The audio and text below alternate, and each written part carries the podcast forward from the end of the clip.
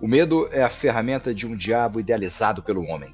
A fé inabalável em si mesmo é tanto a arma que derrota este diabo, quanto a ferramenta que o homem utiliza para construir uma vida de sucesso. E é mais do que isso. É uma conexão direta com as forças irresistíveis do universo que apoiam o homem que não acredita em fracassos nem derrotas, senão como experiências meramente temporárias. Fala pessoal, tudo na paz com vocês? O livro de hoje eu considero como um dos cinco melhores que eu já li em toda a minha, minha vida. Eu considero ele um livro atemporal, cujos ensinamentos podem justificar muito do que aconteceu durante a história da humanidade, os principais pontos, os pontos de inflexão nas nossas idades, é, por exemplo, o fim da Idade Média para o início da Idade Moderna, o fim da Idade Moderna para o início da Idade Contemporânea e por aí vai. É incrível a quantidade de ensinamentos que contém nesse livro e também eles podem ser aplicáveis inclusive aos nossos momentos atuais. E o que é mais incrível, aos momentos que virão. Então, pega o material de anotação que você tiver aí, prepara para anotar os diversos insights que podem cair durante esse podcast, tá bem? E lembrando que isso aqui faz parte da nossa série da comunidade Vivendo Rico, de podcasts sobre grandes best-sellers, trazendo sempre é, ensinamentos para contribuir com o pilar da vida de vocês intelectual, para contribuir com o desenvolvimento humano de vocês. Ele é o nosso 11 livro, então você que ou está conhecendo o nosso podcast pela primeira vez hoje, ou que apenas ouviu esse ou anterior, enfim, saiba que nós temos mais 10 best-sellers em podcast. Fique atento, depois desse aqui você pode descer a nossa aba e conferir para escutar o que mais lhe convier. O livro Mais Esperto que o Diabo foi escrito pela lenda do desenvolvimento humano, Napoleon Hill. E uma curiosidade interessante sobre ele é que ele foi escrito em 1938. Até aí tudo bem, né? Mas sabe quando que ele foi publicado pela primeira vez? Em 2011. Incrível, né? Então o livro ficou remanescendo, ele ficou parado durante quase 100 anos, pessoal durante quase 100 anos. E por aí tu começa a ter várias ideias sobre teoria da conspiração, sobre conservação ou, ocultação de segredos, né? Por que, que um livro assim ficou tanto tempo guardado? Será que de repente fazia parte da estratégia do Napoleão Hill? Lembrando que Napoleão Hill ele faleceu muito antes da publicação desse livro. E justamente por ser o nosso primeiro livro sobre esse autor aqui no nosso podcast da Vivendo Rico, aqui vai um pouco sobre a história dele. O Napoleão Hill nasceu em 26 de outubro de 1883 no estado de Virgínia, Estados Unidos. E de origem bem pobre, ele veio a falecer no ano de 1970. Lembra aí quando o livro foi publicado, né? Ele faleceu quatro décadas antes da publicação do livro. E quem decidiu por publicar, por compartilhar esse conhecimento valiosíssimo com o mundo, provavelmente foi a Fundação Napoleão Hill, que, pra, que publicou inclusive alguns livros que Napoleão tinha escrevido durante a vida dele, após o falecimento do autor. Vocês devem ter ouvido falar também bastante sobre o Mais Esperto que o Diabo, através de do, um dos maiores influencers de finanças do país hoje, o Tiago Negro, também conhecido como o Primo Rico. Inclusive, nas edições mais recentes, o Tiago Nigro ele escreveu o prefácio do Mais Esperto que o Diabo. Então é um livro que você percebe que, embora tenha sido escrito em 1938, contém ensinamentos valiosíssimos e são utilizados por diversos mentores, diversas autoridades no mundo business, no mundo financeiro, no mundo do desenvolvimento humano. Retomando a história aqui, pessoal, dele, quando ele tinha 10 anos de idade, a mãe dele faleceu. E ele se tornou um filho pouco traumatizado, aquilo foi muito chocante para ele, era muito mal criado. Dois anos depois, o pai dele veio a se casar, e no dia que ele foi apresentado à madrasta dele pela primeira vez, o pai do Napoleon Hill chegou, virou para ela e falou: Ó, oh, não se engane, ele tem esse rostinho bonito aí, mas de longe é o menino mais danado que você poderia encontrar. A esposa, então, do pai do Napoleão Hill chegou e deu um sorriso para ele, olhou para Napoleão Hill, colocou as mãos nos ombros dele e disse: Menino, a conduta que você tem tido, apesar de bastante ruim, ela não se considera uma falta muito grave. Talvez você seja a pessoa mais esperta do mundo e simplesmente não estão sabendo o que fazer com sua inteligência. Pense nisso. Rapaz, aquelas palavras entraram tão fundo na mente de Napoleão Hill, embora ele tivesse 12 anos de idade, e pode-se dizer que foi o início da transformação dele para ele se tornar esse grande vetor influenciador, mesmo depois de já não existir mais aqui na Terra, né, pessoal? Aos 13 anos de idade, ele escreveu para um pequeno jornal chamado Mountain Reporter e começou a estudar direito, se dedicar dentro da área de direito. Passou alguns semestres, mas caiu em problemas financeiros e teve que abandonar a faculdade. Outra curiosidade importante é que Napoleão Hill dedicou mais, 20, mais de 20 anos da vida dele entrevistando e investigando grandes vencedores, suas carreiras, como é que eles fizeram para chegar onde chegaram. E ele buscava isolar e identificar as razões, porque dentro daquele universo todo de mais de 20 mil pessoas, cerca de 1, 2% eram milionários. E através dessa entrevista foi, foi como se fosse a fonte de todo o conhecimento dos mais de 10 livros que ele escreveu. Então vamos para o principal agora, né, galera? Vamos lá. Lembrando que nós da Vivendo Rico acreditamos que a vida ela é sistêmica, isto é, ela deve receber investimentos de tempo, estudo e dedicação em mais de uma área da vida, e de preferência, de forma a harmonizar todas elas, que seja investido tudo isso que eu falei em pelo menos sete áreas da vida.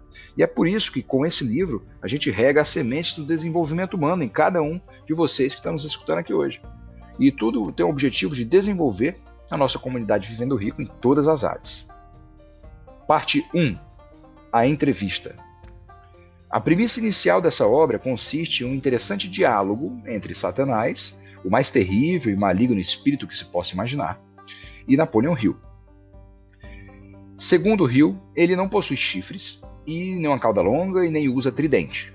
Trata-se na realidade de uma pessoa que parece muito uma pessoa muito normal, tranquila, até bem apessoada, bem vestida, e é muito interessante que ele fala que o diabo ele representa mais uma presença do mal na nossa mente do que aquela figura que a gente geralmente acostuma é, associar ao Satanás, né? Como sendo uma coisa bem horrível, bem feia. Né? Na realidade, ele é muito parecido com o Lúcifer mesmo, da, da série Lúcifer, né?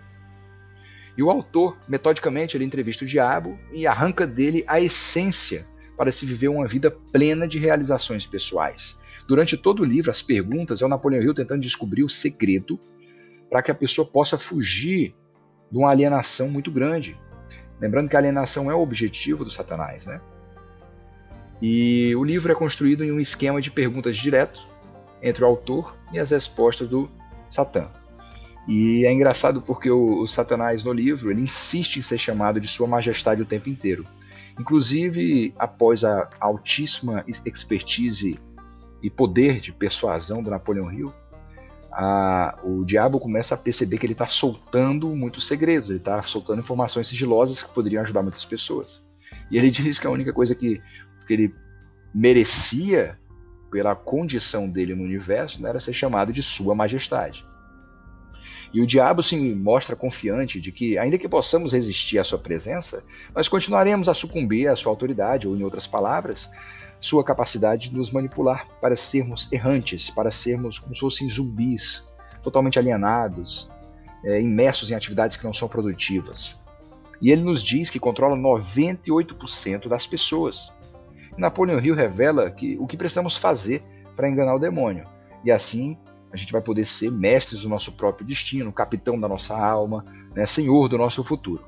E para tanto, o autor parte de sua própria experiência pessoal, dividindo com nós leitores a sua falta de esperança e incapacidade de criar um plano que funcione, além de relatar como ascendeu da extrema indecisão que reinava na sua vida e na rotina que ele tinha, para um desdobramento positivo capaz de superar os mais duros períodos da negatividade e da recessão pela qual ele passava.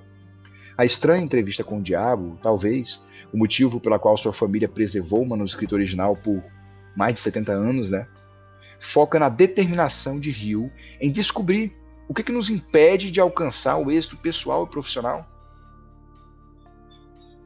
Parte 2 Criando nosso próprio sucesso. O autor passa a descrever alguns de seus fracassos e conflitos, recheados de dúvidas e de indecisões, e ele expõe histórias acerca de seu próprio medo paralisante. Por exemplo, Em julho de 1923, ele recebe um telefonema anônimo em que ele é avisado que estava destinado a um, entre aspas, né, paletó de madeira, caso ele não saísse rapidamente do estado de Ohio, nos Estados Unidos. E rapidamente mesmo, o cara ligou para ele e disse para ele sair em uma hora.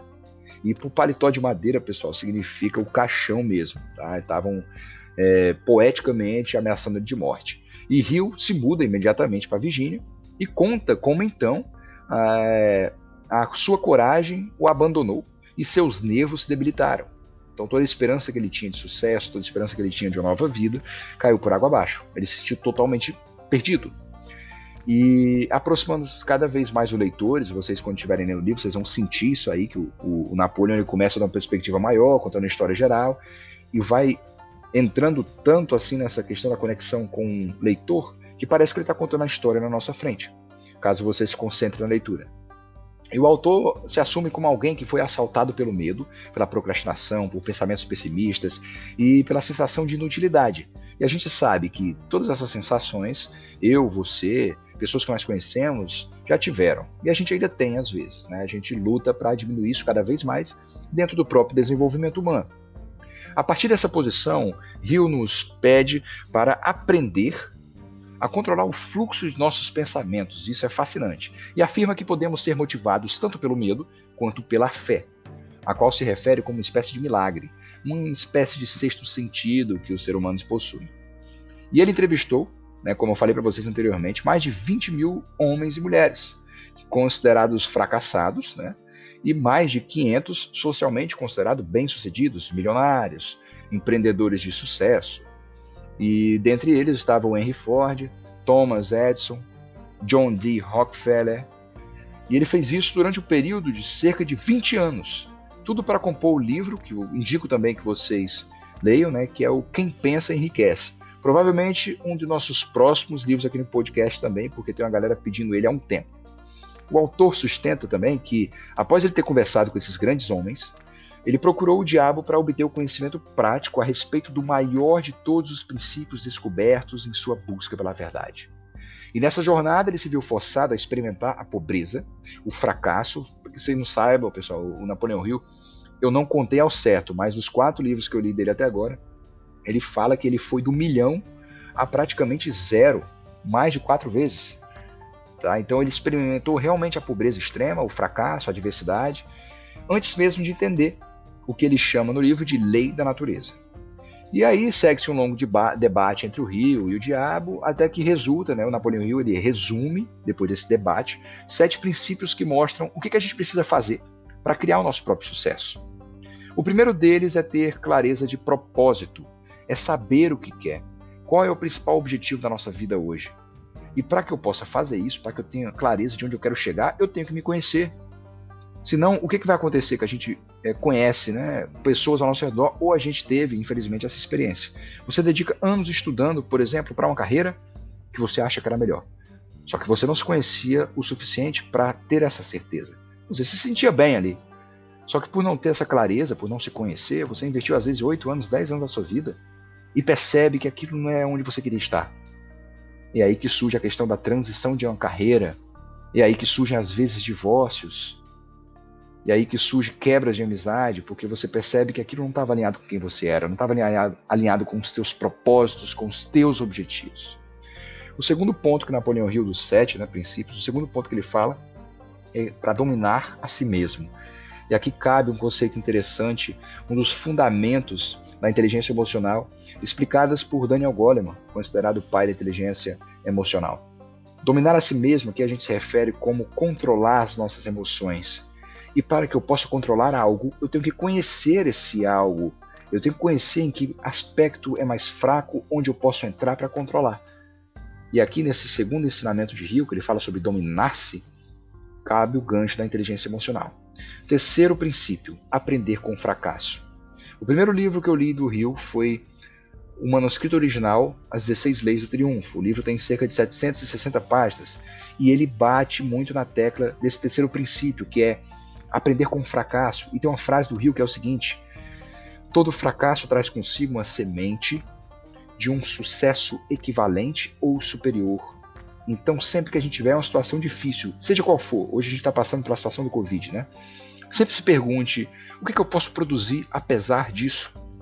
Como eu posso gerar mais renda? Como eu posso ajudar mais as pessoas? Como eu posso melhorar meu relacionamento apesar dessa situação ruim? Isso está acontecendo? O que, que essa situação quer me ensinar? E a partir do momento que você cria esse mindset, você literalmente vence em tudo na sua vida. Porque até aquilo que se levantou para te derrubar é derrubado por você. Beleza? Quarto princípio: controlar a influência externa que vem de pessoas, coisas e situações. Importantíssimo, pessoal. Aqui cabe um gancho da Bíblia também. Se eu não me engano, em Filipenses, eu acho que é Filipenses, se eu não estou enganado. Tá? A gente tem que se rodear de coisas que são agradáveis, que são boas. A gente tem que falar de coisas agradáveis e boas o tempo inteiro.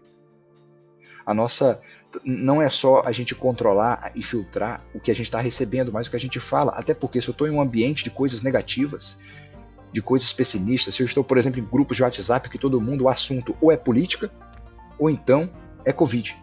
Eu estou falando de coisas negativas o tempo inteiro. É natural que eu me torne uma pessoa negativa.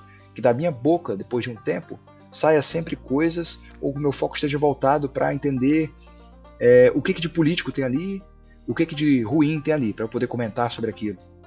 Controle-se, prefiram falar de coisas positivas, coisas que vão ajudar as pessoas. Eu duvido aqui que no meio de um debate ou de uma, de uma discussão política, as duas partes saiam felizes. Você pode sair satisfeito porque acha que ganhou a discussão. Mas no fundo você está insatisfeito porque, pô, deu uma piorada na sua amizade se foi com seu amigo. A única forma de vencer uma discussão é não discutir. É paradoxal. Então já sabe, nem discute. E por isso, retomando aqui o quarto princípio, controlem o ambiente que vocês estão inseridos. De repente, se não consegue se controlar quando está lá, não vá, diminui a frequência. Quinto princípio, ser paciente, dando permanência aos hábitos de pensamentos positivos, combatendo as ideias negativas e desenvolvendo a sabedoria com o passar do tempo. Aqui ele bate muito na tecla sobre o otimismo, o entusiasmo, o pensamento positivo e até a psicologia positiva também. Sejamos positivos para que a gente possa ser paciente. Sexto princípio: buscar a harmonia, o equilíbrio, agindo com precisão para se tornar a influência dominante em nosso ambiente mental, espiritual e físico. Lembrando que tudo, pessoal, tudo começa e termina na mente. A minha ação, que eu externo, ela só é possível depois do estímulo que eu dou nos meus pensamentos. O que eu penso, eu sinto. Após sentir, eu geralmente comunico isso que eu estou sentindo, através de uma ação ou palavras. Sétimo e último princípio: ser cauteloso, sempre pensar pelo menos duas vezes antes de agir. Parte 3: A sutil alienação.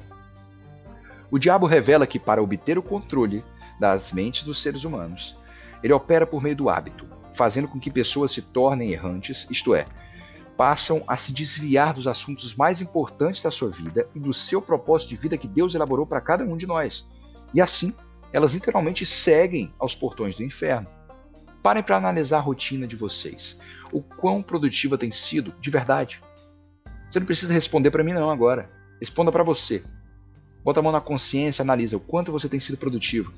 E aí você começa a se perguntar: ah, você quer ser muito rico? Quer ser independente financeiramente? Você quer ter um corpo muito melhor do que o que você tem agora?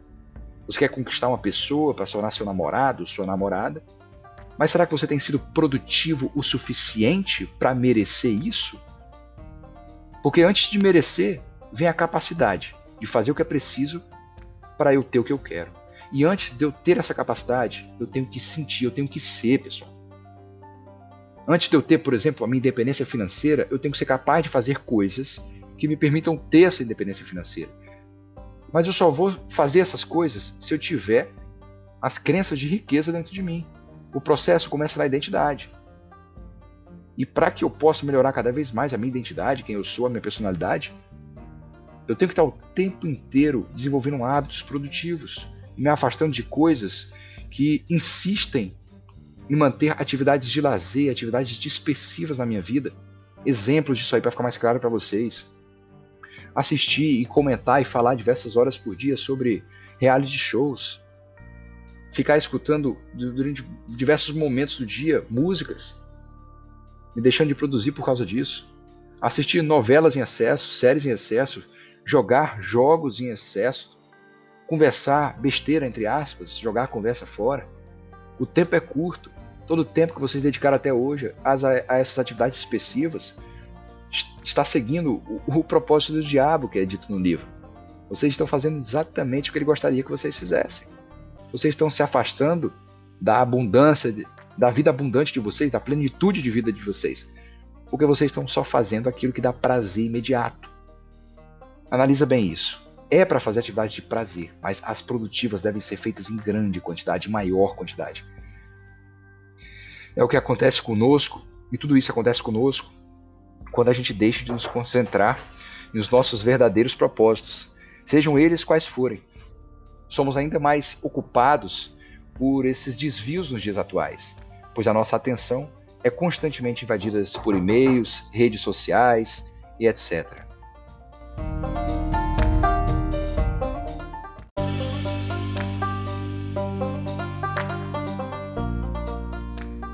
O diabo se intromete em nossa rotina, perturbando os nossos pensamentos e lentamente estabelece maus hábitos que não conseguimos abandonar facilmente e apenas nos atrapalham.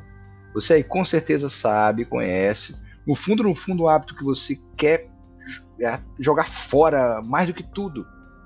E às vezes até usa umas brincadeirinhas para tentar amenizar a situação. E a gente já ouviu as pessoas comentando: ah, queria gostar menos, queria amar menos nesses aspectos de hábitos, tá, pessoal? Então ele sabe que é muito difícil, tá arraigado, ele acha que nunca mais vai deixar de fazer aquilo. E lembre-se que está associado ao conhecimento que vocês estão começando a ter hoje ou que vocês já estão reforçando, você que leu o livro. E o Napoleão Hill ele encoraja os leitores a se manterem focados em seus objetivos. Nesse contexto, passa a criticar a educação e os sistemas religiosos que, segundo ele, contribuem para nos tornar presas fáceis dessa situação quando o autor pergunta ao diabo por que, que ele não se livra de todas as igrejas para que Deus seja aliado do pensamento das pessoas, o príncipe das trevas responde que são as igrejas que o mantêm vivo na mente humana, porque elas enchem os seres humanos de medo, de tal forma que, sem a ideia de Deus, ele também desapareceria do pensamento das pessoas, e isso, em muitos aspectos, reflete a posição que ele assume no sucesso e no fracasso à medida que um gera o outro. Parte 4. O poder da autodisciplina. Todas as pessoas que alcançaram um sucesso extraordinário em qualquer campo, em qualquer área da vida, tiveram que passar por uma enorme quantidade de derrotas e de frustrações pelo caminho. Para combater o caráter errante, esse caráter alienado que a gente comentou, dispersivo, fora de propósito, de inspiração demoníaca, Napoleão Hill nos encoraja a usar a autodisciplina e isso implica em dominar três diferentes apetites. O primeiro, o desejo por comida. O segundo, o desejo sexual. O terceiro, o desejo de expressar opiniões apenas vagamente organizadas. As palavras do autor são cortantes, são diretas. Elas dizem que devemos parar de comer em excesso e consumir somente alimentos saudáveis, a fim de evitar que nos envenenemos, que a gente acabe por trazer ao longo de anos certas doenças, fruto da má alimentação. E que ele associa essa alimentação também, essa má alimentação, à lentidão das pessoas em todos os sentidos. Os sistemas começam a funcionar aquém da capacidade deles. Tudo está muito ligado à questão da alimentação também. Existe uma frase né, que é um pouco forçada, mas um, ela tem um fundo de verdade muito forte que é: você é o que você come. Ao longo do tempo, você é o que você come. Então, muito cuidado com aquilo que você ingere. Ele fala também, o autor fala, para desenvolver a autodisciplina e que isso não significa, inevitavelmente, sermos bem-sucedidos e felizes em tudo. E não significa que a gente vai ser bem-sucedido e feliz em tudo também. Mas ele fala sobre os seus próprios desafios, medos e fracassos usando novamente o diabo para ressaltar que as dificuldades e os desafios são elementos integrantes à estrada para o sucesso. Ele afirma que a adversidade é uma coisa boa, uma vez que permite que você forme novos hábitos capazes de quebrar o ritmo hipnótico e trazer positividade para a sua trajetória de vida. O conceito ritmo hipnótico, vocês vão ver no livro bastante, ele bate nessa tecla, inclusive é um dos segredos revelados pelo diabo ao Napoleão Hill, né?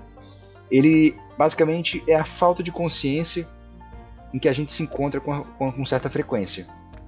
É, ao ter hábitos que são dispersivos, que são relativamente improdutivos, nós entramos em um estado de falta de consciência. A gente não percebe que está improdutivo. E a tendência do ser humano é sempre buscar pessoas que vão confirmar o ponto de vista dele. Se você quer, por exemplo, justificar cada vez mais um comportamento negativo, como se alimentar mal, comer uma comida que é extremamente gordurosa, você não vai se aproximar ou, ou ficar muito tempo próximo de pessoas que têm uma alimentação saudável. Você vai buscar pessoas que gostem de comer aquela, que tem, não só gostem de comer, mas tem um hábito de comer aquilo com frequência negativo, né? Para que você possa confirmar o seu ponto de vista. Dentro das finanças, o, da nossa série também, sobre finanças comportamentais, a gente estuda o viés da confirmação, que é basicamente você vai procurar opinião e vai procurar ler relatórios, não que são imparciais, mas que confirmam a sua decisão de investir em determinado ativo. E é aqui que a gente tem que ter cuidado sobre isso. Nós temos sempre que manter a consciência ativa, acesa. E ao continuar é, dentro dessa linguagem espiritual, o autor ele reitera que é um pecado aceitar da vida qualquer coisa que os outros não aceitariam, pois isso indica uma negligência imperdoável em sua própria inteligência. Então é isso, pessoal. E para concluir, como de praxe, né, eu tenho feito isso principalmente é, desde o livro número 10, tá? do livro passado, que é uma reflexão para que vocês possam realmente começar a agir a partir do que vocês aprenderam aqui. E eu deixo duas tarefas, basicamente, para que vocês possam firmar o conhecimento de hoje. A primeira é: são duas perguntas, tá? A primeira: que fichas caíram para você durante o podcast e depois que você terminou de ouvir? Algumas pessoas aqui que me ouviram provavelmente ficaram arrepiadas com os choques de realidade que teve.